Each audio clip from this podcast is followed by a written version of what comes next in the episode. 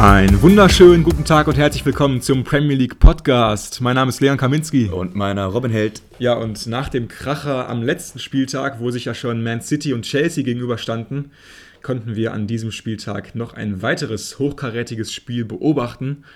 Und ich muss sagen, auch im Nachhinein ähm, war es es absolut wert, sich das wirklich in ganzer epischer Breite angeschaut zu haben. Ähm, Liverpool gegen Man City, das ewige Duell zwischen Pep und Klopp was wir noch aus Deutschland so gut kennen, war schon damals irgendwie gigantisch. Ähm, auf der Insel hat es nochmal an, an Strahlkraft irgendwie dazu gewonnen. Und ähm, ja, geiles Spiel. Am Ende gab es da keinen Sieger, wir sagen es schon mal vorweg. Aber die Startelfs beider Teams hatten es schon in sich.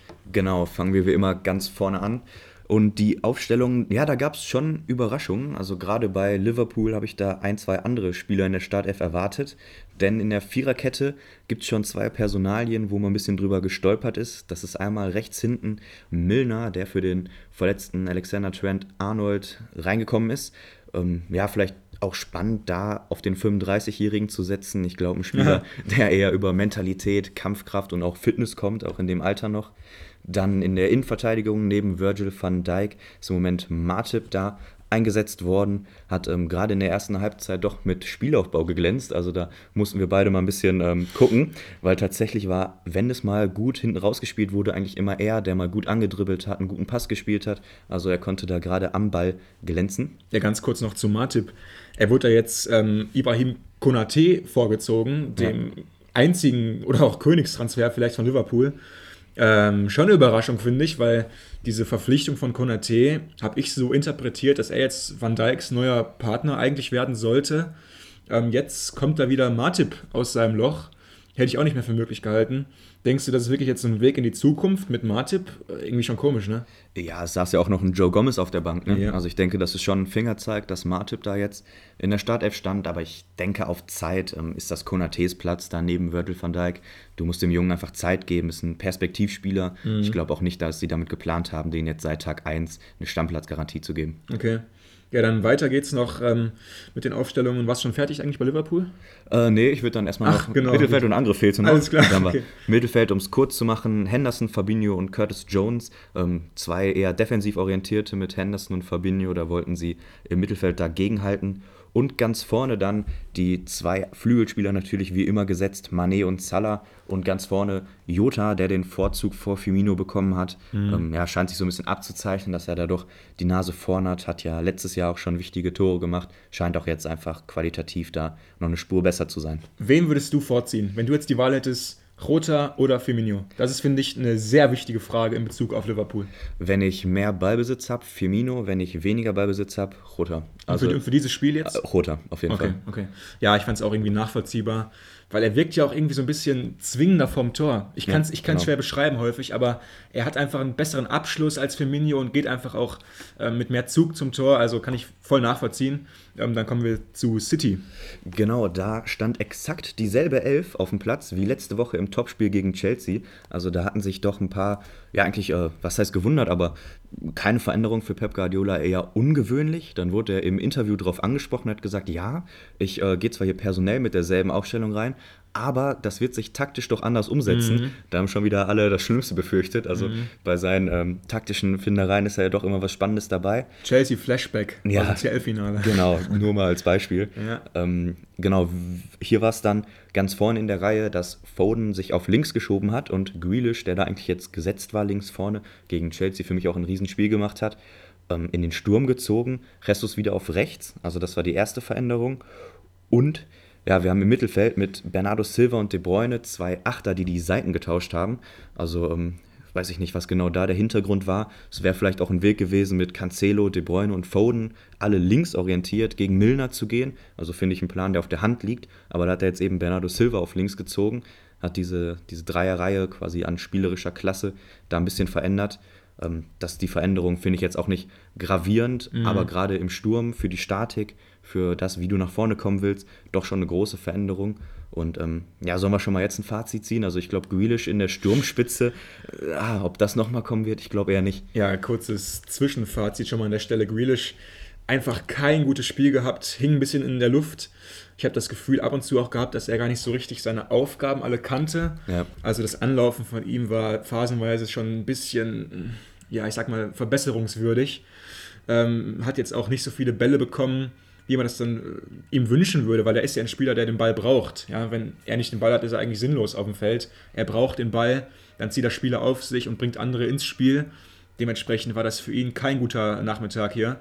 Ähm, Foden auf links, ich denke, wir können in das Spielgeschehen so reinstarten. Foden auf links wirklich der aktivste bei, bei City in der letzten Reihe. Hat auch wirklich im ersten Durchgang einige gute Chancen gehabt, die dann aber auch allesamt liegen gelassen. Aber trotzdem, erste Halbzeit City deutlich feldüberlegen, hatte auch die deutlich größeren Chancen und von Liverpool kam da mal absolut gar nichts im eigenen Stadion. Ja, also da hatten sie wirklich alles im Griff. Für mich Foden, auch der Mann der ersten Halbzeit, hat das Spiel da dominiert gegen Milner, so wie es sich, denke ich, auch Pep Guardiola vorgestellt hat. Immer mit ein bisschen dieser Agilität ins 1 gegen 1 auch mal in die Tiefe gegangen. Ja, vielleicht ein bisschen andere Wege, als sie einen Grealish auf links machen würde, der dann eher nach innen zieht. Also da vielleicht der taktische Hintergrund von Pep Guardiola gewesen. Und ähm, ja, erste Halbzeit alles aufgegangen. Also du hast es gesagt. Dann war natürlich die Frage, du gehst in die Halbzeit und was machst du? Also ich finde, mhm. als, als Klopp, das war die große Herausforderung. Man hat wieder die Bilder gesehen, wie er äh, ja, schon fast ähm, aggressiv dann in die Halbzeitkabine ges gesprintet ist, in seinem typischen Stil und ja. hat dann da wohl alles vorbereitet. Und ja, da muss eine Brandrede gekommen sein, oder? Ja, absolut. Also ich denke, ähm, da wäre man gerne dabei gewesen in der Kabine, was da für Worte gefallen sind. Aber nochmal kurz zu dieser ersten Halbzeit, ein absolut blutleerer Auftritt von Liverpool. Ja. Also diese Brandrede, die hat es doch einfach nötig gehabt. Nach dem Auftritt, sie wirkten überhaupt nicht vorbereitet irgendwie. Die Größe des Spiels habe ich nie so richtig gespürt bei den Liverpool-Akteuren. Auch die Lieder waren nicht wirklich äh, einflussreich. Ein Henderson, ein Milner oder ein Van Dijk von, von denen man eigentlich erwarten würde, dass sie vorangehen in so einem Spiel, kam überhaupt nicht in die Partie und äh, ja, emotionslos und irgendwie blutleer. Dann muss die Brandrede gefolgt sein, weil sie kam komplett verändert aus, den, aus der Kabine. Ähm, nicht personell, aber von der Einstellung, von den Zweikämpfen her. Sie waren da. Robertson hat seine Mitspieler angefeuert, hat mal einen Zweikampf da gelassen. Und ich glaube, City hat sich ein bisschen auch erschrocken, weil Liverpool war einfach eine ganz andere Mannschaft nach dem Halbzeitpfiff. Ja, so ein bisschen undankbar. Also City geht in die Halbzeit, dann hast du eine Halbzeitansprache, wo du gelobt wirst. Pep Guardiola wird zufrieden sein. Ja. Taktisch ist es aufgegangen, sie hatten die Chancen, sie hatten alles im Griff. Und dann quasi gesagt zu bekommen, mach so weiter, ist immer gefährlich, gerade wenn du ein Team auf der anderen Seite hast, wo der Trainer die dermaßen zusammengeschrien haben muss mhm. ja, und wirklich alles auf links zieht, die ganz gesamte äh, Zweikampfhärte, die gesamte Dynamik verändert. Und ähm, ja, dementsprechend sind sie auch in Straucheln gekommen, eben aus dieser ähm, ja, erwarteten gleichbleibenden ähm, Spielstatik und dann eben dieses komplett andere Auftreten von Liverpool hat sie da ein bisschen überrumpelt. Ich würde da vielleicht als einfach eine Personalie, an der man diesen Wechsel am besten festmachen kann, Milner nennen, der in der ersten Halbzeit völlig überfordert schien, ja, ja. wo Foden dem wirklich Knoten in die Beine gespielt hat. Zweite Halbzeit wirklich wie Milner im Buch steht, also dieses grundsolide Zweikampfstärke, ähm, Führungsspieler. Er so hat auch Motor die mitgenommen. Auch von hinten. Ne? Genau, ne? du hattest irgendwie das Gefühl, auf den kannst du dich verlassen, der zieht die Jungs mit. Also ja. ganz anders als erste Halbzeit. Da hat wohl Klopp auf jeden Fall die richtigen Worte gefunden. Und folgerichtig ist Liverpool dann auch 1 zu 0 in Führung gegangen, hat den Spielverlauf da in der 59. Minute eigentlich komplett auf den Kopf gestellt. Ja, ja, und ähm, ja, fast schon typisches Liverpool-Tor. Salah den Ball gut getrieben, dann im, genau im richtigen Moment Manet geschickt und der mit einem wirklich Top-Abschluss chippt den leicht übers Fuß. Sieht immer leicht aus, aber das ist echt individuelle Klasse. Ja, also ich finde so, ähm, man muss auch in der Nachbetrachtung von solchen Spielen häufig nochmal so sich da reinversetzen, was es bis dahin für ein Spiel war. Und wenn man sich dann nochmal diese Salah-Szene jetzt vor Augen führt, die zu dem 1-0 geführt hat, war das einfach eine absolute Weltklasse-Szene von Mo Salah. Ähm, es gab ja irgendwie keine richtigen Chancen für Liverpool bis dahin. Und dann schnappt er sich einfach in der eigenen Hälfte den Ball, treibt die nach vorne. Ähm, Bernardo Silva wird da abgeschüttelt wie eine lässige Fliege. Also ich fand es wirklich peinlich von Bernardo Silva, wie Salah ihn da abgeschüttelt hat. Das war eines Premier League-Spielers einfach nicht würdig. Er kam da gar nicht in den Zweikampf rein. Und dann Salah mit dem Weltklasse-Ball für Manet, der dann auch als erster an diesem Tag eiskalt bleibt vorm Torwart, den richtigen Abschluss wählt und dann vollstreckt zum 1 zu 0. Du hast gesagt, folgerichtig. Ähm, ich fand es trotzdem irgendwie sehr überraschend, auch im Kontext des Spiels, weil ich City ähm, doch sehr überlegend gesehen habe. Aber dann brauchst du einfach diese Weltklasse-Spieler. Und ich glaube, ich habe ähm, zu dir während des Spiels dann auch gesagt, nach diesem Tor, deswegen ist Salah einfach der wichtigste Spieler für Liverpool, weil er aus dem Nichts Chancen kreiert und ohne ihn würden sie viel, viel weniger Tore schießen. Ja, absolut. Du hast auch noch diese Gehaltsverhandlungen mal in den Raum geworfen. Mhm. Ich denke, ähm, das Spiel jetzt hat ihm auf jeden Fall gut Argumentationskraft da gegeben für seine fortlaufenden Verhandlungen. Ähm, vielleicht noch zum Tor, du hast jetzt Bernardo Silva genannt, sicherlich ähm, ein Spieler, der da in dem Zweikampf schlecht aussah, aber da müssen wir auch über Cancelo reden. Also der hat da eine Körperspannung. Er, mit dem rechten Bein geht er ums linke rum, versucht mit der Hacke zu verteidigen. Salah chippt den einfach drüber, geht vorbei. Also einfach, sie wirkt nicht präsent. Gerade wenn du siehst, wie Liverpool in dieser Phase zwei Kämpfe geführt hat. Ja. Das ist einfach nicht auf Augenhöhe gewesen. Und da kam dann Salah einfach zu leicht vorbei und kann da seine individuelle Klasse ausspielen. Ja, dann stand es auf einmal 1 zu 0 und Arnfield war komplett da und irgendwie plötzlich war die ganze Größe des Spiels auch allen bewusst, hat man so das Gefühl gehabt. Und dann sticht aber City Klopp wieder in das Herz. Ähm, ich muss sagen, eine absolute super Szene, diesmal auf der anderen Seite von Gabriel Jesus. Ja. Er kam ebenfalls über rechts, genauso wie Salah vorher. Aber er zieht jetzt nach innen und wird den Ball mit seinem schwächeren linken Fuß los in Richtung Foden. Und der diesmal auch den richtigen Abschluss wählt. Ähm, wir hatten es in der ersten Halbzeit schon häufiger mal, wo er den falschen Abschluss gewählt hat. Hat dann häufiger mal versucht, den Ball zu schippen oder auch mal ins kurze, ins kurze Eck zu spielen. Diesmal wirklich auf links mit dem linken Fuß, rechts unten ins lange Eck perfekter Abschluss 1-1 Phil Foden. Ja, genau, diese Szene hatte er eigentlich dreimal in dem Spiel, also wirklich fast die identische Position. Einmal, du sagst, hat er gechippt, einmal wollte er vorbeigehen und dann im dritten Versuch wählte er endlich gefühlt die richtige Option, mhm. nämlich flach ins lange Eck und trifft da wirklich wunderschön, also wie, wie an einer Schnur gezogen, exakt in die Ecke. Nur so konnte er reingehen und ja, da siehst du einfach, was der für eine Qualität hat. Und am Ende, wenn wir über Pep Guardiola sprechen, über seine Aufstellung, Grealish nicht funktioniert vorne drin, auch der einzige Spieler, der aus, ausgewechselt ja. wurde. Aber die Pers Personalie, die dafür links gespielt hat, Phil Foden, Riesenspiel gemacht, Tor gemacht, also da kannst du eigentlich wenig vorwerfen. Ja, vor allem irgendwie, sobald Grealish ausgewechselt wurde, dann lief es auf einmal bei City. ja, ist jetzt auch so gemein, ne? aber. Ja, aber ja. ja, das stimmt einfach. Also äh, auch im Kontext des Spiels, da lief irgendwie kurz vorher wenig zusammen bei City und dann wird er ausgewechselt und schon auf einmal siehst du gute Kombinationen und innerhalb von ja, 12, 13 Minuten schießen die zwei Tore. Also ein ganz anderes Spiel, auch viel zielstrebiger. Und nochmal, ähm, Jesus wirklich mit einer super Aktion scheint so ein neues Leben eingehaucht bekommen zu haben von Pep, da jetzt auf der rechten Seite. Auf einmal ein ganz anderer Spieler, finde ich auch, vor dem man wirklich Angst haben sollte als Verteidiger mittlerweile. Es steht 1-1 und dann denkt man, oh, kippt das Spiel jetzt vielleicht. Aber dann kommt wieder Mo Salah und ich bin ja beim ersten Tor so ein bisschen ausgerastet, in positiver Hinsicht bei Salah, weil ich sein erstes oder seine, seine Kontribution zum ersten Tor halt noch so krasser fand. Aber du bist beim zweiten Tor richtig ausgerastet. Ja, für mich ein Welttor. Also das ist, das ist ein Spielzug, das ist eine Einzelaktion, die wird in fünf, sechs, sieben Jahren noch in jedem Rückblick drin sein. Für mich ähm, vielleicht sogar das Tor der Saison. Also das ist, das ist im Stil, das kann ein Salah anscheinend, wusste ich noch nicht, das kann ein Messi, aber dann geht es auch langsam aus. Also diese Agilität, diese, diese Ballführung, er hat da Bernardo Silva aussteigen lassen mit der Sohle, rübergezogen, der grätscht dann ins Nichts, geht vorbei, macht dann den Messi wie gegen Boateng damals in der Champions League, ja, wo dann Laporte auch wirklich nicht gut aussieht, zieht nach innen und dann wie Messi damals chippt den über Neuer mit dem rechten Fuß, ähm, haut den Salah ein bisschen anders mit dem rechten Fuß aber auch aber auch Weltklasse in die lange Ecke. Also für mich ein Tor für die Geschichtsbücher. Ich weiß auch gar nicht, wie du da so ruhig bleiben konntest. Irgendwie hat sich dieser Spielzug wohl nicht so ergriffen, aber für mich ein Welttor und also das ist das Hauptargument, was Salah bringen kann, dass er diesen unglaublichen Momente hat in einem vollen Anfield-Stadion, wo danach ja auch eine Stimmung explodiert ist. Also wir hatten nach dem 1 zu 0 schon plötzlich eine ganz andere Dynamik. Von außen kam der Lärm, aber dann nach dem 2 zu 1, also hat das Ganze für mich nochmal auf eine ganz andere Ebene gehoben. Ja, also zu dem Zeitpunkt habe ich so das Gefühl gehabt, da stehen jetzt ähm, 21 sehr gute Fußballer auf dem Platz ja. und wirklich einer, der da nicht hingehört, der einfach besser ist individuell, der einfach irgendwie wie ein Außerirdischer wirkt. Also bei Messi hast du ab und zu das Gefühl, wenn du ihm zuschaust, der ist ein Außerirdischer. Und das habe ich kurz auch bei Mo Salah heute gefühlt. Zwei absolute grandiose Szenen, die man eigentlich nicht sieht auf einem Fußballplatz. Er hat es jetzt vollbracht. Es steht 2-1 für Liverpool in der 76. Minute. Und zu dem Zeitpunkt würdest du eigentlich ähm, Liverpool ähm, da die Favoritenrolle zugestehen, das über die, über die Bühne zu bringen und da einen ganz wichtigen Dreier einzufahren.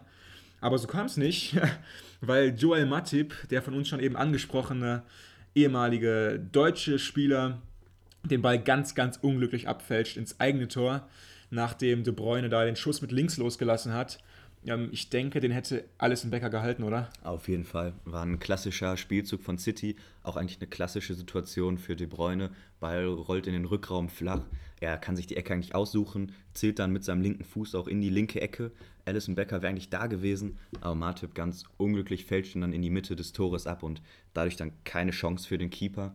Ähm, für mich auch davor, so diese vier, fünf Minuten, man hatte das Gefühl, das Spiel ist durch, oder? Ich weiß nicht, wie es dir ging. Für mich die Trainer so ein bisschen auch Symbolbild gewesen. Klopp, also wie der sich gefreut hat, wie der ja. dann wieder diese Energie reingebracht hat. Ein Guardiola hat sich auf die Bank zurückgezogen, hat gemotzt, hat noch Gelb bekommen, weil er da wegen einer gelben Karte für Bernardo Silva wirklich auf die Barrikaden gegangen ist. Also für mich kontraproduktiv, was der da in diesen fünf, sechs Minuten veranstaltet hat. Für mich absolutes negatives Vorbild. So darfst du an der Seitenlinie nicht agieren, nicht in so einer Phase des Spiels. Aber dann eben nach diesem Tor kehrt er das komplett um und ja, macht so ein bisschen den Klopp. Also, wie er da mhm. sich gefreut hat, das wirkte, du hast gesagt, ein bisschen auch unauthentisch, also ja. ein bisschen aufgesetzt. Ähm, auf jeden Fall pure Emotionen gewesen. Ähm, Riesenszenen und für mich die Trainer da so ein bisschen Symbolbild gewesen in diesen Minuten. Also ich muss sagen, Guardiola hat sich schon sehr extrovertiert gefreut nach, nach dem Ausgleich, aber ich kann es vollkommen nachvollziehen, weil ich glaube, wenn du in diesem Anfield äh, Stadium dann spielst und auch hinten liegst, dann merkst du erstmal diese Kraft, die gegen dich entwickelt wird und auch von der gegnerischen Bank, weil Jürgen Klopp ist ja bei Gott kein Leibe, äh, Leisetreter da und ich glaube, sein anderer Coaching-Stuff, die sind auch nicht so zurückhaltend auf der Bank. Ähm, und da hat sich Guardiola einfach mehr gefreut, als er es sonst tut, würde ich sagen, nach einem eigenen Tor. Aber ich kann es wirklich absolut nachvollziehen. Und am Ende ist es dann auch bei dem 2-2 geblieben. Ich denke, irgendwie gerecht, ähm, weil City in der ersten Halbzeit besser war, in der zweiten Halbzeit dann Liverpool einfach ein bisschen zwingender ähm, sind dann auch in Führung gegangen, aber dann City auch wieder zurückgekommen. So, haben wir das Spiel soweit durch. Lass uns jetzt so ein bisschen in die Einzelkritik gehen. Ähm, ich denke, wir haben ja schon während des Spiels einige gute Punkte ähm, gehabt. Lass uns bei Liverpool anfangen. Da ist mir vor allem äh, aufgefallen, dass zwei Spieler aus der Viererkette heute für mich keine gute Figur gemacht haben. Und City muss ja nach wie vor einfach der Gradmesser sein für Leistungsfähigkeit. Und die Leistung heute von Van Dijk und von Robertson waren nicht gut genug aus meiner Sicht. Ja, wir haben das Spiel, du hast gesagt, ja auch zusammengeschaut und Van Dijk ist einfach noch, in, noch nicht in dieser alten Form. Also immer wieder, er fängt Flanken ab, er holt einen Kopfball, ja, aber diese Leichtfüßigkeit und dieses Gefühl, dass du nicht an ihm vorbeikommst, ist einfach nicht da. Mhm. Also er wurde auch von Bernardo Silva in der ersten Halbzeit, glaube ich, war es, auch eine unglaubliche Szene am Rande, wo er wirklich sechs, sieben Spieler aussteigen lässt, dann noch einen Traumpass auf Foden spielt. Also auch in dieser Szene, wo er an sechs, sieben Verteidigern vorbeigeht, ist eben auch Van Dijk dabei, der fast umfällt, also als äh, Bernardo Silva einen Haken schlägt. Das ist einfach nicht dieser alte Fels in der Brandung und für mich, ich befürchte, er wird auch noch ein bisschen brauchen. Mir wurde mal so eine Binsenweisheit erzählt, dass ein Spieler, der verletzt gewesen ist, ungefähr dieselbe Zeit, die er verletzt gewesen ist, nochmal braucht, bis er wieder auf dem alten Stand ist. Und ähm, ja, da muss man vielleicht Van Dijk noch ein bisschen Zeit einräumen. Wäre, glaube ich, ein bisschen zu lange jetzt nach, in dem Fall. Wenn man nach der Faustformel geht. Aber er ist einfach noch nicht da, wo er vorher war. Und ich glaube, das liegt ja nicht an der Veranlagung, sondern einfach, dass er noch nicht richtig in Tritt ist. Ja, das Problem bei ihm fand ich jetzt, er ist normalerweise, wenn er wirklich bei 100% ist, der Chef auf dem Platz, der unumstrittene Chef. Alle wissen, okay, du hast hier gute Leute, aber du hast einen, der wirklich hier kommandiert und einfach den Laden zusammenhält. Und das ist Van Dijk normalerweise. Heute war er es nicht für mich. Und besonders in solchen Spielen brauchst du diese besonderen Spieler, ähm, die vorangehen und auch einer Mannschaft Halt geben, wenn es nicht so läuft. Und es gab Phasen, wo es nicht gut gelaufen ist für Liverpool. Und da konnte er heute noch nicht so vorangehen, wie ich es von ihm auch erwarte. Und da meine ich jetzt gar nicht das Spielerische. Ähm, ich meine wirklich nur rein auf dieser äh, mentalen Ebene, weil für mich heute nicht der Leader, der er sein kann. Dann der angesprochene von mir auch Robertson. Ja. Ähm, muss ich sagen, ebenfalls nicht gut. Ähm, hat vielleicht seinen, seinen kongenialen Partner auf rechts, Trent, ein bisschen, ein bisschen vermisst. Aber nee, Robertson ähm, konnte seine Stärken nie so richtig einbringen, seine Flankenläufe seine ja, Aggressivität im Zweikampf hat er auch ein bisschen vermissen lassen. Fand ich auch nicht ganz da irgendwie. Ja, ist ja so ein Typ, also das kann auch ein richtiger Drecksack sein auf dem Fußball, mhm. also ein ganz ekliger Gegenspieler. Und diese, diese Grundaggressivität, die ja auch der Mannschaft gut tut, konnte er, finde ich, dann erst so in der zweiten Halbzeit ein bisschen einbringen. Dann kam er auch langsam besser rein. Ist für mich ähnlich wie Milner, hat er doch äh, eine relativ große Leistungssteigerung dann gezeigt. Aber erste Halbzeit, also Totalausfall. Und du sagst es, das sind ja zwei Spieler in dieser neu formierten Viererkette, die müssen der Rückhalt sein. Und dann kann es nicht sein, dass die da so abfallen. Das ähm, war schon verwunderlich. Wenn wir jetzt über Einzelkritik sprechen, würde ich bei City noch gerne Bernardo Silva und Joe Cancelo so quasi als Doppelpack da auch noch mit reinziehen, weil das für mich zwei Spieler sind, die in diesem Spiel extrem geniale Momente hatten. Also Bernardo Silva mit diesem Solo, ich habe es angesprochen, um, um den Mittelkreis rum. Joao Cancelo, wer immer wieder über die Seite geht, Flanken schlägt, in diesen kleinen Spielereien mit Foden, ja, die Gegner wirklich auf dem Bierdeckel ausspielt. Aber in der Defensivbewegung eben beide auch mit finde ich, schon relativ großen Aussetzern. Also Cancelo vom ersten Tor, Bernardo Silva vor beiden Toren beteiligt gewesen, wo es viel zu leicht geht. Und ähm, ja, da muss man auch, finde ich, ein bisschen über Positionsspiel reden. Also das sind für mich zwei Spieler, die sind vom Profil eher Zehner und ein Bernardo Silva hat jetzt lange neben die, teilweise die Doppelsechs gebildet. Also für mich einfach kein Spieler, der in diese Defensivzweikämpfe gehört. Zumindest Stand jetzt, weil er diese Qualität nicht mitbringt. Ja, da gebe ich dir absolut recht. Ähm, da ist deutlich Luft nach oben. So, ich denke, dieses Spiel werden wir jetzt einmal abhaken und ich mache mal einen ganz kurzen Seiteneinwurf. Und zwar gab es jetzt die erste Trainerentlassung in der Premier League in der neuen Saison. Ähm, und zwar gab es die beim Aufsteiger aus Watford. Die haben nämlich gegen Leeds United mit 1 zu 0 verloren. Und nach einem relativ blutleeren Auftritt, kann man echt so sagen, wurde da jetzt der Aufstiegstrainer Xisco Munoz gefeuert ähm, finde ich eine sehr frühe Entscheidung in der Saison. Vor allem, ähm, natürlich kamen sie jetzt nicht optimal rein, aber als Aufsteiger stehen sie auf Platz 15 und damit nicht auf einem Abstiegsrang. Und ich denke, das ist ja auch die Region, wo du dich als Aufsteiger mit, ich sag mal, bescheidenen Mitteln eher siehst. Und muss ich schon sagen, echt eine Überraschung zu diesem frühen Zeitpunkt. Ähm, was sagst du jetzt dazu? Ja, hat mich auch extrem verwundert. Also sie haben in sieben Spielen jetzt sieben Punkte geholt und ich finde, das ist völlig in Ordnung. Also wenn du doch als Aufsteiger reingehst und du holst im Schnitt ein Unentschieden, ey, also wo willst du denn hin? Weil das ist für mich jetzt auch kein Weltkader, wo man mm, irgendwie nee. 400 Millionen in die Hand genommen hat. Ja. ja, du hast zwar Spieler wie Sissoko, wie ein Ismail Azar, die sicherlich auch im gehobenen Premier League Mittelfeld unterkommen könnten, aber das ist ja durch die Bank jetzt kein Spitzenteam. Und ähm, ja, für mich muss das dann auch intern Gründe haben. Ich weiß nicht, ob man da vielleicht angeeckt ist oder die, die Spielvariante nicht ganz so passt, wie es die Vorstellungen von oben vorgeben. Aber ähm, für mich rein sportlich, nach den Zahlen, eine Überraschung. Ja, man muss ja auch schon sagen, sie haben auch schon zweimal gewonnen. Und ja. wenn du dir jetzt äh, Mannschaften anguckst, die da unten noch drin sind, Norwich, Newcastle, Burnley und Southampton haben in sieben Spielen noch nicht einmal gewonnen. Und sie haben das bereits doppelt getan. Ähm, auch noch ein Faktor, der für den alten Trainer gesprochen hat, natürlich. Ähm, ich denke, was jetzt vielleicht die Entscheidung so ein bisschen befeuert haben könnte, das ähm, merkt man, wenn man sich jetzt die anderen Teams anschaut, die da unten noch drin sind. Das sind nämlich Teams, die wahrscheinlich, wenn die Saison weitergeht, nicht mehr da unten zu finden sein werden. Jetzt zum Beispiel Leeds oder auch Southampton oder auch Crystal Palace oder Leicester. Alles Mannschaften, die da um sich herum stehen und deutlich mehr Potenzial haben. Und ähm, ich kann mir vorstellen, dass, jetzt, dass sich jetzt da die Verantwortlichen gedacht haben, okay, ähm, die Luft wird hier eher dünner mit fortschreitendem Saisonverlauf. Lass schon mal vielleicht ein bisschen im Voraus handeln. Ähm, jetzt werden ja auch schon einige Trainer gehandelt, unter anderem ein äh, Premier League Meistertrainer mit Claudio Ranieri, der ja damals Leicesters, äh, Leicester zum Meistertitel geführt hat. Ähm, schon eine extrem andere Verpflichtung wäre das jetzt. Ein Trainer, der die Liga kennt, der auch schon einen gewissen Namen hat, ähm, der aber auch natürlich ein sehr vorgefertigtes Bild hat von einem Fußball, den er spielen will. Würdest du jetzt sagen, dass so ein Trainer mit so einem Profil zu einem relativ, ja dann doch kleinen Verein wie Watford passt? Ähm, auf dem Papier natürlich eher nicht, wirkt so ein bisschen so ungleich. Also dann kommt da so eine, ja man kann es mittlerweile sagen, Trainerlegende zu einem Abstiegskandidaten. Auf der anderen Seite kann natürlich diese natürliche Autorität, die er dann einfach durch seine Erfolge mitbringt, immer so ein bisschen Stabilität mit reinbringen. Er weiß, wie es funktioniert und es, es, sind ja so diese klassischen ähm, Feuerwehrmänner, die immer wieder verpflichtet werden. Das sind die Leute, die die Liga kennen, mhm. die die sich bewährt haben. Und ich glaube schon, dass er so in dieses grobe Profil reinpasst und da die Wende definitiv einleiten könnte. Alles klar, wir machen weiter mit unserem zweiten Spiel und auch ein äh, ja, sehr hochkarätiges Spiel. Im Old Trafford ähm, standen sich nämlich Menu und Everton gegenüber. Ähm, zwei Mannschaften, die insgesamt doch gut reingekommen sind in die Saison.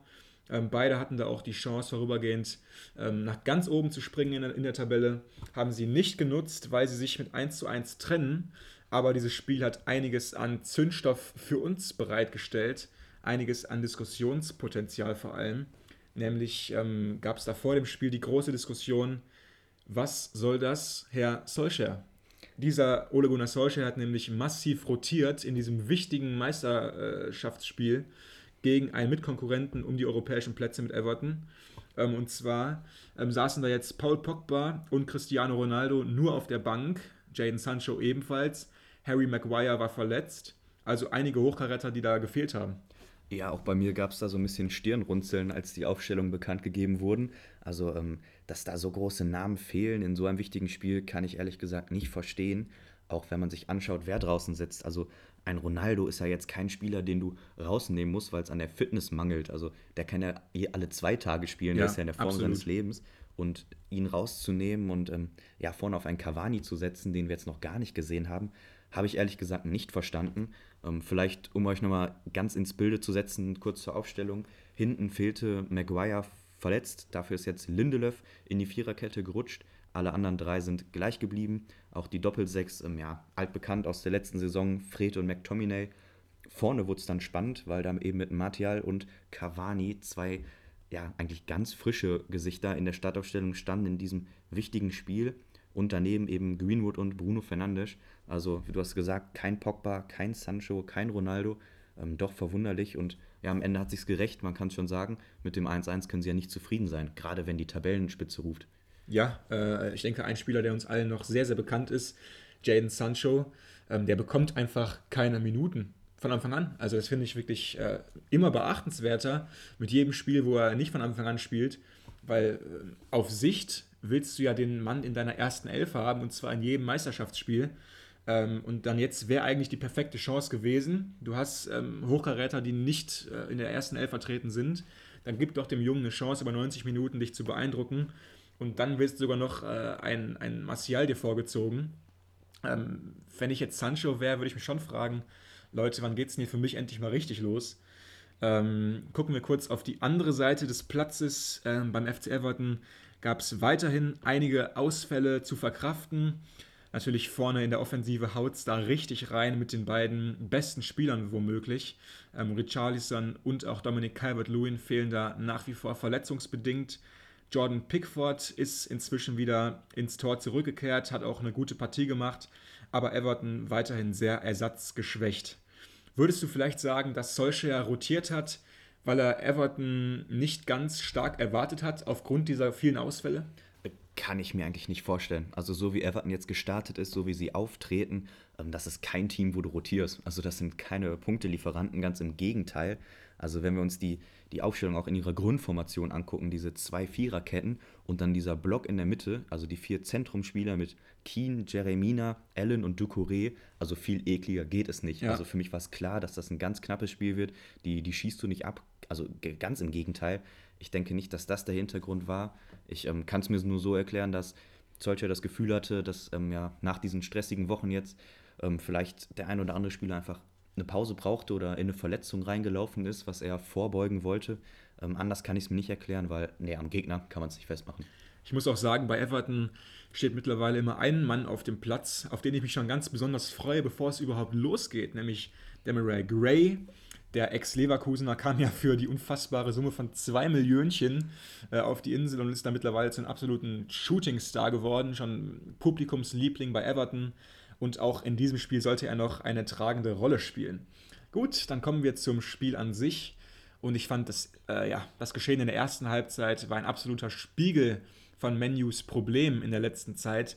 Sie sind absolut feldüberlegen, sind am Ball wirklich sehenswert und können sich gut in Szene setzen, aber wenn es dann wirklich ins letzte Drittel geht, haben sie kaum Ideen, wie man es jetzt zu klaren äh, Chancen bringen kann. Und dementsprechend gab es da auch wenig klare Chancen in der kompletten ersten Hälfte. Und ähm, würdest du mir zustimmen, wenn ich sage, das ist ein richtiges Problem, unabhängig von den Spielern, die da jetzt auf dem Platz stehen? Weil mit Ronaldo hast du ja in den letzten Spielen auch sehr wenige Chancen kreiert. Und genauso hier in der ersten Hälfte auch. Ja, ich denke schon, dass da Luft nach oben ist. Also, wenn wir Spiele von City gucken, die haben einfach quantitativ viel mehr Torraumszenen. Also, dass sie wirklich in dieses letzte Drittel, in den gefährlichen Raum kommen, ist eben bei United im Verhältnis zu anderen Spitzenmannschaften vielleicht geringer.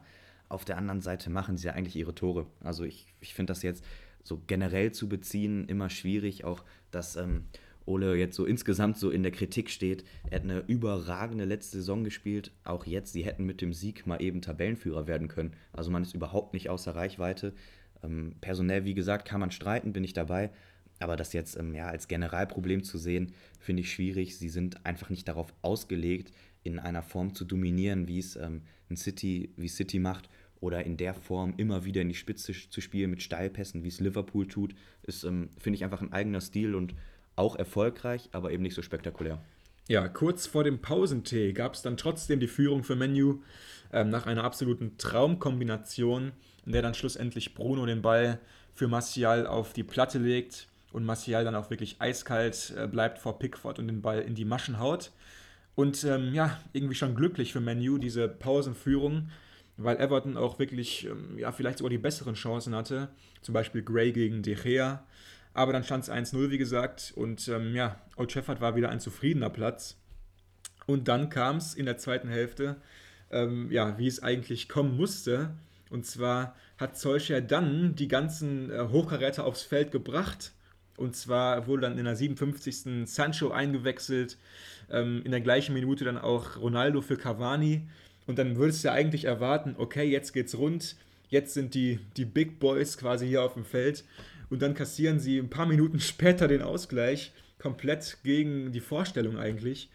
Und ähm, über dieses Ausgleichstor müssen wir auf jeden Fall reden, weil da jetzt wieder der Mann ins Spiel kommt, den ich kurz vorher schon angesprochen hatte, nämlich Demiray Gray, der da einen Konter ganz alleine holt, der dann den Ball nach vorne trägt und quasi aus dem Nichts eine Chance kreiert mit seinem Tempo und seiner Schnelligkeit und seiner Flexibilität auch in den Zweikämpfen überrascht er mich einfach immer wieder ist extrem eklig zu bespielen für gegnerische Verteidiger.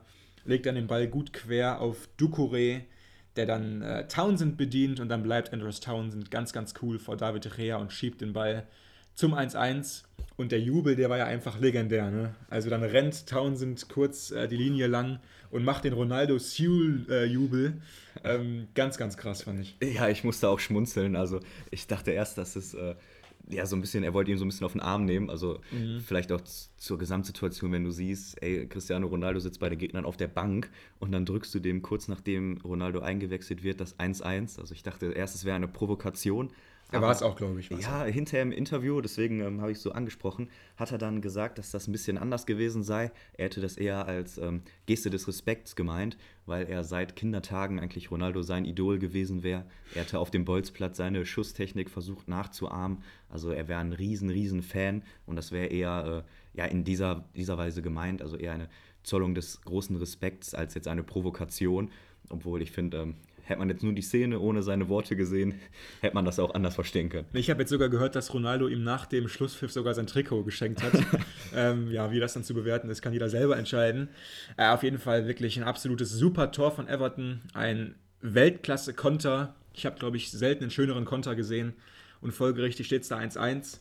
Und dann kurz vor Schluss hatte Everton sogar noch die Chancen, um das Ding vollkommen zu drehen und Old Trafford wirklich zu schocken, und zwar komplett. Im letzten Heimspiel war es ja auch ein ganz spätes Gegentor, was dann Aston Villa zum Sieg verholfen hat. Und hier wäre es wirklich fast genauso gewesen. Ähm, Jerry Mina hat sogar zum 2-1 getroffen, allerdings nur vermeintlich, weil er stand im Abseits. Hätte Davis den selber geschossen, ähm, wäre es, glaube ich, ähm, der Dreier für Everton gewesen. So ist es am Ende eine Punkteteilung, die nach dem Spielverlauf auch in Ordnung gehen dürfte. Ähm, ich will das fast trotzdem noch mal ganz kurz aufmachen weil ich glaube, ja, wir haben da sehr verschiedene Positionen zu dem Thema. Ähm, ich finde es ein absolutes No-Go, in einem Meisterschaftsspiel gegen ein, gegen ein gutes Team wie Everton so zu rotieren, ähm, wie es jetzt Solskjaer gemacht hat. Ähm, ich denke, nach so einem Spiel, wenn du dann nicht gewinnst, musst du dir zu Recht einiges anhören lassen und wieder zwei Punkte mehr, die Menu verschenkt im Kampf um die Meisterschaft. Weil natürlich ist es jetzt noch ein ziemlich früher Zeitpunkt in der Saison und es kommt dir jetzt noch nicht so vor, dass Punkte, die du jetzt gerade verlierst, am Ende wirklich wehtun. Aber es ist so, weil am Ende können wirklich ja, Punkte einfach entscheiden um Meisterschaften, um Champions League-Teilnahmen und so weiter und so fort. Und aus den letzten zwei Premier League-Spielen holen sie damit nur einen Punkt und das beide Male zu Hause. Das ist einfach eine Entwicklung, die nicht gefallen kann allen Menu-Anhängern. Und ich verstehe wirklich vollkommen, wenn Ole Gunnar Solskjaer gerade etwas in die Kritik gerät und sich vielleicht auch erklären muss. Ja, bin ich ja dabei. Also diese Rotation, da kann man eigentlich nicht hinterstehen. Wir haben diese ähm, ja, ganze Thematik mit der Tabelle angesprochen vor allem jetzt noch äh, ein Aspekt, den wir jetzt noch nicht beleuchtet haben. Wir haben jetzt Länderspielpause. Also es ja. ist ja nicht so, als geht es jetzt unter der Woche wieder weiter mit irgendwelchen Pflichtspielen, sondern man schickt eigentlich die gesamte Mannschaft in die Pause. Natürlich kann man jetzt argumentieren, dass ein paar Leute Nations League spielen. Ich meine, Halbfinale und Finale steht auch an. Also natürlich sind die da auch gefordert. Aber wenn man mal die Spieler fragt, dann ist das immer trotzdem mehr Regeneration als Training. Man hat ähm, die Reise dazwischen, man hat weniger Trainingseinheiten, das ist ähm, einfach ein anderes Spiel und ähm, es sind eben nicht alle. Also da jetzt so zu rotieren, gerade vor dem Hintergrund einfach unverständlich. Ähm, ja, was du gesagt hast, ich bin einfach anderer Meinung, weil mir diese Generalisierung nicht gefällt. Also jetzt über einzelne Fehlentscheidungen ihn als Person als Ganzes in Frage zu stellen, wenn man jetzt unter die Highlights guckt, dann die ganzen Kommentare fordern das aus von Ole Gunnar Solskjaer, weil es eben kein Welttrainer ist. Ich, ähm, ja, ich mag das nicht, weil er ist, er ist trotzdem eine Club-Ikone, war ja auch als Spieler dort und ähm, hat eine überragende letzte Saison gespielt mit einem wesentlich schlechteren Team individuell, hat jetzt eben viele neue, die er einpflegen muss und macht das in meinen Augen ziemlich gut und die Mannschaft ist intakt, das funktioniert. Ja, vielleicht jetzt mal ein Donny van der Beek mit seinem mittlerweile schon legendären Kaugummiwurf außen vor. ähm, funktioniert das alles gut und ich mag es einfach nicht, da alles so über einen Hut zu kämmen. Ähm, also für mich war das einfach ein Fehler, den du dir nicht erlauben darfst mit den Zielen, die sie haben. Grundsätzlich muss ich sagen, muss jeder Trainer früher oder später mal rotieren. Trotzdem, jetzt ist Länderspielpause. Ja? Das heißt, dass erstmal jetzt zwei Wochen kein Spiel ist. Und es ist auch immer so eine Frage, wie du jetzt mit welcher Stimmung in die Pause gehst. Das sind jetzt zwei Wochen, wo viele Spieler noch auf dem Trainingscampus sein werden. Die haben jetzt die letzten beiden Ligaspiele nicht gewonnen. Das ist keine gute Stimmung. Und nach wie vor gibt es ja auch Spieler, die trotz der Rotation nicht zum Einsatz kommen. Also nicht nur Van de Beek. Du hast ja auch einen Alex Tellisch zum Beispiel, der nach wie vor nicht zum Zug kommt. Dementsprechend ist es auch für die Stimmung in einem Team unglaublich wichtig, dass du Erfolgserlebnisse hast und die auch vorweisen kannst als Trainer, auch für die Autorität. Und ähm, ich kann mir vorstellen, dass da jetzt einiger Unmut herrscht. Ähm, ich habe schon gelesen, dass manche Spieler auch so ein bisschen genervt sind von CR7 tatsächlich, weil CR7 da jetzt wohl auch einige Forderungen gestellt hat, dem Menu-Stuff. Und zwar er jetzt eine neue Speisekarte eingeführt. Ähm, deutlich mehr Spezialitäten aus Portugal werden da jetzt mittlerweile serviert, was vor allem manchen englischen Spielern etwas übel aufgestoßen sein soll. Und irgendwie die Stimmung an sich klingt jetzt nicht so überragend. Und vor diesem Hintergrund ist das für mich ein Spiel, was du gewinnen musst. Und am Ende ist es nun mal irgendwie der Trainer, auf den man dann diese äh, nicht erfolgreiche Partie zurückführen muss. Ja, bin, bin ich dabei. Vielleicht noch ganz kurz als Ergänzung zu Ronaldo als Person. Also ich glaube auch, dass das ein Spieler ist, der jetzt natürlich die Dynamik im Team komplett durcheinander bringt. Also du hast eine Hierarchie, die vorher, würde ich sagen, relativ gesund ist. Ja. Du hast keine großen äh, Ausschläge nach oben und unten. Und dann kommt halt ein Spieler, der hat alles gesehen, alles gewonnen, alles gemacht und bringt das natürlich durcheinander. Aber wenn du Ronaldo als Person siehst und mit seiner Trainingseinstellung, mit seinen Essgewohnheiten gehört auch dazu, mit seiner Mentalität, mit seinen Aufstehzeiten, mit seinem Schlafrhythmus. Also der, ist, der Mann hat alles professionalisiert, was du in einem Tagesablauf eben auf Fußball hin ausrichten kannst. Und wenn sich da alle Spieler auch nur ein bisschen was von abschneiden, wäre jeder Spieler besser. Da bin ich mir hundertprozentig sicher. Und dann muss man vielleicht auch mal so ja, Eigenheiten mit dem Essensplan und Gerichten aus Portugal hinnehmen. Ja, du siehst, ich, ja, finde ich jetzt ein bisschen schwierig so, weil du siehst es jetzt rein positiv. Aber du hast gerade selbst gesagt, letztes Jahr haben sie eine vergleichsweise tolle Saison gespielt. Mit einem schwächeren Kader als jetzt gerade sind sie Zweiter geworden. Und das alles ohne Cristiano Ronaldo. Letztes Jahr, wir erinnern uns, da, da war Edinson Cavani die unangefochtene äh, Nummer, Nummer 9, hat immer gespielt, durfte auch sogar ähm, das Trikot tragen, was jetzt gerade Ronaldo trägt, hat seine Trikotnummer so noch abgegeben für Ronaldo. Und ich denke, das gefällt einfach nicht jedem Spieler wenn du jetzt einen Spieler drin hast, der so viel verändert und du denkst dir eigentlich, letztes Jahr war doch ein okayes Jahr für uns. Wir wurden Zweiter ähm, mit einer Mannschaft, die nicht so gut ist, auf dem Papier. Ähm, wir haben overachieved, wie man sagt, und dann kommt jemand und will alles ändern. Ich denke, das kann Unmut hervorrufen.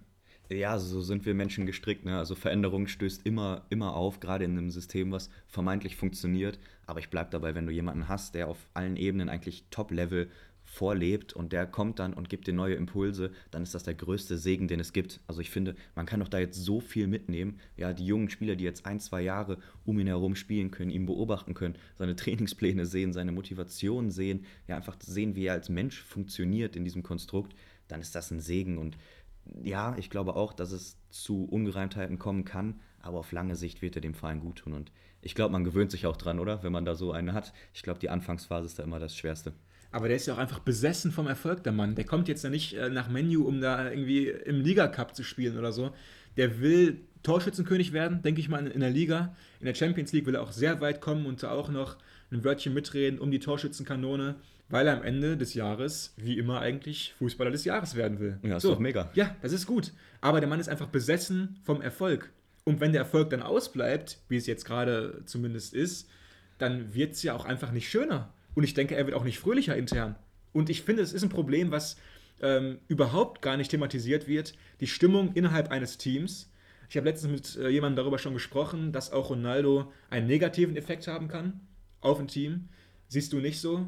Ähm, ich denke, die nächsten Wochen und Monate müssen da einfach zeigen, ob diese Verpflichtung so Gold ist, wie sie zu, zu sein scheint. Ja, ich bin gespannt. Ich denke, da braucht es auch einen guten Moderator. Du sagst es, gerade wenn dann mal so negative Tiefschläge kommen, braucht es einen, der das so ein bisschen moderiert, die an die Hand nimmt, den das vielleicht besonders aufstößt. Ja, ist glaub, Solskjaer der Moderator? Das ist ja jetzt die Frage, ja, die, man, die, die, wir uns stellen müssen. Aber das wissen wir nicht. Also was intern gesprochen wird, das sind ja Einzelgespräche und das wird ja nie nach außen getragen. Man aber weiß er hat, es ja, nicht. Komm, aber er hat doch nun mal kein Renommee als Welttrainer oder so weiter. Er hat ja auch keine natürliche Autorität. Okay, er kennt den Verein. In, de, in dem Verein, unter den Fans, ist er sehr angesehen, weil er auch immer sehr, sehr, sehr sympathisch ist und so weiter und so fort aber er, als Trainer hat er wenig vorzuweisen, was ihn jetzt berechtigt, manche Entscheidungen zu treffen. Wenn du jetzt da einen Trainer hast, ähm, der einfach Autorität hat, da fällt mir zum Beispiel immer ein Franchal ein oder ein Angelotti. Das sind einfach Trainer, die haben eine, eine Autorität von sich aus. Ich will jetzt nicht Franchal zurückholen, das lief ja auch nicht so gut beim Menu. Aber trotzdem, ich finde, über Solskjaer muss man sprechen und wirklich mit aller Härte auch, weil nur weil er jetzt eine Menu-Legende ist im Verein, ist er nicht über jeden Zweifel erhaben. Nein, ohne Frage nicht. Ich glaube auch, dass er in der Außenwirkung darunter leidet, unter dem Phänomen, was du beschreibst. Aber ich glaube, dass intern diese Gespräche, dieses Zwischenmenschliche, ja, da wurde Hansi Flick mal hier über den Klee gelobt, weil er wohl nach jedem Training gefühlt mit jedem eine halbe Stunde Gespräch geführt hat. Ich weiß gar nicht, wie der Mann die ganze Zeit aufbringen mhm. konnte, mhm. aber er war unglaublich gut da drin, so Sachen zu moderieren, Entscheidungen, wer nicht berücksichtigt wurde, ja, anzusprechen. Und wenn, wenn Solskjaer so ein Typ ist und das schafft und das dann eben eher hinter dem Vorhang, dass man es nicht so sieht, kann das für mich auch ein Welttrainer sein, auf seine Weise. Ob er das ist, wage ich aber zu bezweifeln, weil für mich Donny van de Beek, ich sag's immer wieder, ist aber das Beispiel, wenn du sowas moderieren kannst, dann passieren so Sachen nicht. Mhm, ja, also dann, dann kommt, kommt er überhaupt nicht in so eine Situation rein. Also schon bevor Ronaldo kam, ist da Zündstoff und du sagst es, er ist sicherlich einer, der das nochmal vorantreibt. Also diese Probleme werden nicht kleiner und mhm. bleibt ja, bleibt zu befürchten, dass dann vielleicht auch mal einer komplett austickt. Das äh, kennen wir ja fast von so Spielern, äh, die dann unter so Riesentrainern wie Frank Rahl vielleicht eher ähm, aufgelaufen sind, dass dann mal einer einfach explodiert und das sowas mal komplett aneckt. Und das könnte auch äh, ohne Gula Solskjaer definitiv drohen. Ja, trotzdem, ähm, wenn man sich jetzt gerade die Tabelle anschaut, ist es so, ähm, wie es eigentlich die meisten äh, Beobachter vor der Saison erwartet haben. Die ersten vier sind auch diejenigen, die wir da gesehen haben. Chelsea ist jetzt Tabellenführer, Liverpool Zweiter, Man City Dritter und Manu Vierter. Also momentan haben sie da auch äh, ein bisschen äh, sich hinten anzustellen. Kommen wir jetzt aber zu den Ergebnissen des siebten Spieltags. Und ähm, ja, genau, wir haben dann wieder für euch diesen Rundumblick. Und dann fangen wir einmal an mit Menu gegen Everton. Wir haben es gerade besprochen.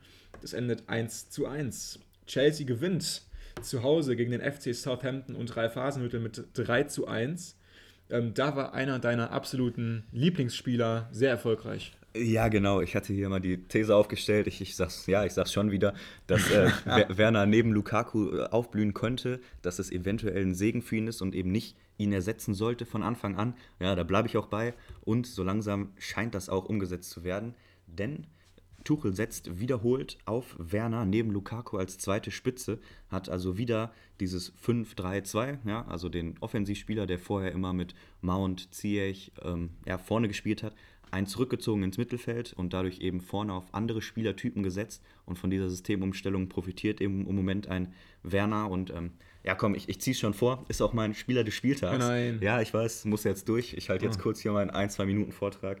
Ähm, ich mich, lehne mich zurück. Ja, gerne, gerne. Für mich nämlich so die gesamte Geschichte des Timo Werner ist so ein bisschen die des Stehaufmännchens. Also egal, ob das in Leipzig gewesen ist, wo er von Fans ausgepfiffen wurde, wo er schlechte Zeiten hatten, wo er ein unglaublich schwieriges Standing hat, ja, bis hin zu seiner Zeit jetzt bei Chelsea. Also ich habe eine Statistik rausgeschrieben, er hat jetzt 16 Tore erzielt, die ihm aberkannt wurden. Ja, wegen Abseits, VAR, Foul daneben und was weiß ich. Ja, also für mich wirklich das personifizierte Stehaufmännchen. Er hat so viele Tiefschläge.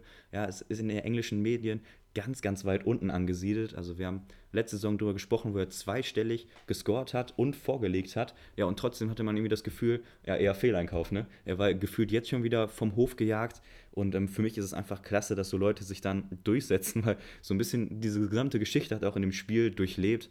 Hatte ein Tor, was aberkannt wurde, hat äh, Fehler gemacht, hat Fehlpässe gespielt. Chancen liegen gelassen. Ja, ohne Frage. Mhm. Auch dicke Dinger aber dann eben im entscheidenden Moment auch das Tor gemacht. Den hättest du auch gemacht, sag ich dir. Ja, stimmt, ja. aber ich wäre da nicht hingelaufen, ne, weil das Tempo habe ich nicht. Ja. Nach einem tollen Spielzug und ähm, ja, deswegen, ich muss es einfach sagen, hat ein Top-Spiel gemacht, hat auch viel Lob bekommen und ähm, mich freut es einfach, dass einer, der ja doch so viel einstecken musste, letzte Zeit und in seiner gesamten Karriere eigentlich da jetzt so ein klasse Spiel gemacht hat, ähm, der Matchwinner gewesen ist und deswegen mein Spieler des Spieltags, so jetzt hast du es überstanden. Oh, okay, gut. Ähm, am Ende gewinnt Chelsea dann nämlich 3 zu 1 zu Hause und fährt drei weitere Punkte ein im Kampf um die Meisterschaft. Die Wolves hatten dann Newcastle zu Gast und ähm, bei dem Spiel bleiben wir auch noch ganz kurz, denke ich mal. Ähm, nämlich doppelt erfolgreich für die Wolves war ein Spieler, der auch schon mal in der Bundesliga gespielt hat, aber hier nie so richtig Fuß fassen konnte, nämlich Huang. Ja. Ähm, der Außenstürmer wurde jetzt ja ausgeliehen von den Wolves und gleich doppelt erfolgreich und jeweils auf Vorlage von Raúl Jiménez. Genau, zweimal eigentlich das gleiche Tor. Also ich, ich dachte, es wäre noch die Wiederholung vom ersten, war aber seitenverkehrt. Also eins hat er mit rechts und eins mit links gemacht, wurde mal beide Male vom selben Spieler auch auf selbe Weise in den Raum geschickt. Ähm, konnte einfach seine Stärke ausspielen, ist ja ein unglaublich schneller Spieler. Ein toller Abschluss. Ja, obwohl toller ihm das eigentlich immer vorgeworfen wurde. Also er hat in Leipzig nicht ein einziges Tor gemacht, eigentlich ähm, ja, ohne, ohne Spuren hinterlassen zu haben, ja. dann nach England gegangen. Aber da macht das gut, hat auch in seinem ersten Auftritt ja schon getroffen gehabt, haben wir auch hier thematisiert und jetzt eben doppelt. Also der scheint angekommen zu sein und kann dem Team echt nochmal eine andere Facette geben. Jetzt geht es weiter mit den Ergebnissen und da habe ich direkt eine ganz, ganz spontane Frage an dich. Und zwar sehe ich hier ein 0-0 aufflackern. Und die Mannschaften, die dieses Spiel bestritten haben, hießen Burnley und Norwich. Jetzt ist die Frage, gab es jemals ein Premier League-Spiel, was du dir im Vorfeld schon weniger gerne angeschaut hättest? Mir nee, fällt keins ein irgendwie. Es ist schon schwierig, ne? Also, ich muss auch gestehen, Puh. ich habe es jetzt nicht, nicht ganz mir angeschaut. Puh. Es ist äh, doch eher zäh gewesen und ja, es war auch zu vermuten. Ja, also Burnley und Norwich trennen sich da 0 zu 0. Das war auch schon alles, was wir dazu gesprochen haben. Leeds auch. gewinnt gegen Watford und äh, genau, bringt damit die, uns die erste Trainerentlassung der Saison bei Watford. Brighton und Arsenal trennen sich 0 zu 0. Ähm, ein Spiel, das durchaus im Vorfeld diskutiert wurde. Natürlich aufgrund des furiosen Starts von Brighton und auch ähm, ja, der zuletzt aufsteigenden Form von Arsenal. Allerdings ebenfalls ein 0 zu 0. Tottenham schlägt Aston Villa zu Hause mit 2 zu 1. Brentford gewinnt dann auswärts bei West Ham United ebenfalls mit 2 zu 1. Ich denke, ich verrate jetzt nicht zu viel, wenn ich sage, dass wir ähm, zu Brentford ähm, etwas geplant haben. Ich denke, wir werden sie uns mal ausführlicher vorknöpfen. Das wird dann in einer der nächsten Folgen geschehen. Hier konnten sie ein ganz, ganz schweres Spiel auswärts bei West Ham sogar noch gewinnen. Das schaffen nicht viele Mannschaften. Ne? Nee, und äh, ich meine, das nächste Spiel war dann auch gegen Chelsea. Ich ja. denke, das ist ein guter Anlass. Also da könnt ihr euch auch was einstellen. Genau, Crystal Palace spielt dann noch unentschieden zu Hause gegen Leicester. Ganz spannend. Leicester lag da schon 2-0 in Führung in der ersten Halbzeit nach Toren von Kelechi Iheanacho und Jamie Vardy, konnte aber noch zurückkommen ähm, durch zwei Tore in der zweiten Halbzeit äh, waren auch deutlich überlegen und ja, hochverdient diese zwei Palace-Tore noch zum Schluss.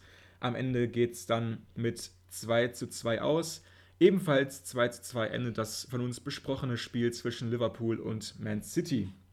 Dann bin ich euch jetzt noch zum Schluss mein Spieler des Spieltags schuldig. Du hast einer schon kontroverserweise äh, bekannt gegeben, bevor du eigentlich an der Reihe warst. Darüber wird zu reden sein. Mein Spieler des Spieltags ist ja Mo Salah. Ich denke, er war ein bisschen besser als Timo Werner. Ähm, und, und äh, nee, einfach äh, grandioses Spiel von Salah. Ich denke, viel mehr muss ich dazu gar nicht sagen. Ähm, der einzige, der wirklich hervorgestochen ist, individuell durch absolute Weltklasse-Szenen. Äh, die Lebensversicherung von Jürgen Klopp aus Ägypten hat wieder mal zugeschlagen und definitiv mein Spieler des Spieltags, without a doubt. So, jetzt, ähm, das war es eigentlich von uns an dieser Stelle. Ähm, Länderspielpause steht vor der Tür, wir haben es schon gesagt. Ähm, ich denke, wir hören uns dann in zwei Wochen erst wieder. Da stehen dann allerdings schon einige gute Spiele auf dem Programm. Ähm, was machst du jetzt in der Länder Länderspielpause? Wirst du auswandern? Wirst du den Fernsehen aus dem Fenster werfen? Weil zum Fußball muss man jetzt ja wirklich nicht mehr anschalten. Ne? Ja, ist schon immer eine Scheißzeit. Ja. Also da sind wir uns, glaube ich, einig. Das sind immer Wochenenden, die so ein bisschen verschenkt sind gefühlt. Länderspiele, wer braucht denn noch Länderspiele? Ja, wir haben jetzt immerhin die beiden Halbfinalspiele, Finale und Spielplatz 3. Oh. Ich denke, ich werde es mir angucken, einfach weil da so viele gute Kicker auf dem Platz stehen. Wir haben Frankreich gegen Belgien mal so am Rande. Also das sind schon schon Duelle, die man sich angucken kann, aber so, so richtig Spaß macht es einfach nicht. Naja, ich denke, wir werden uns dann in alter Frische wiederhören in zwei Wochen. Bis dahin, Leute, macht's gut. Ciao, ciao.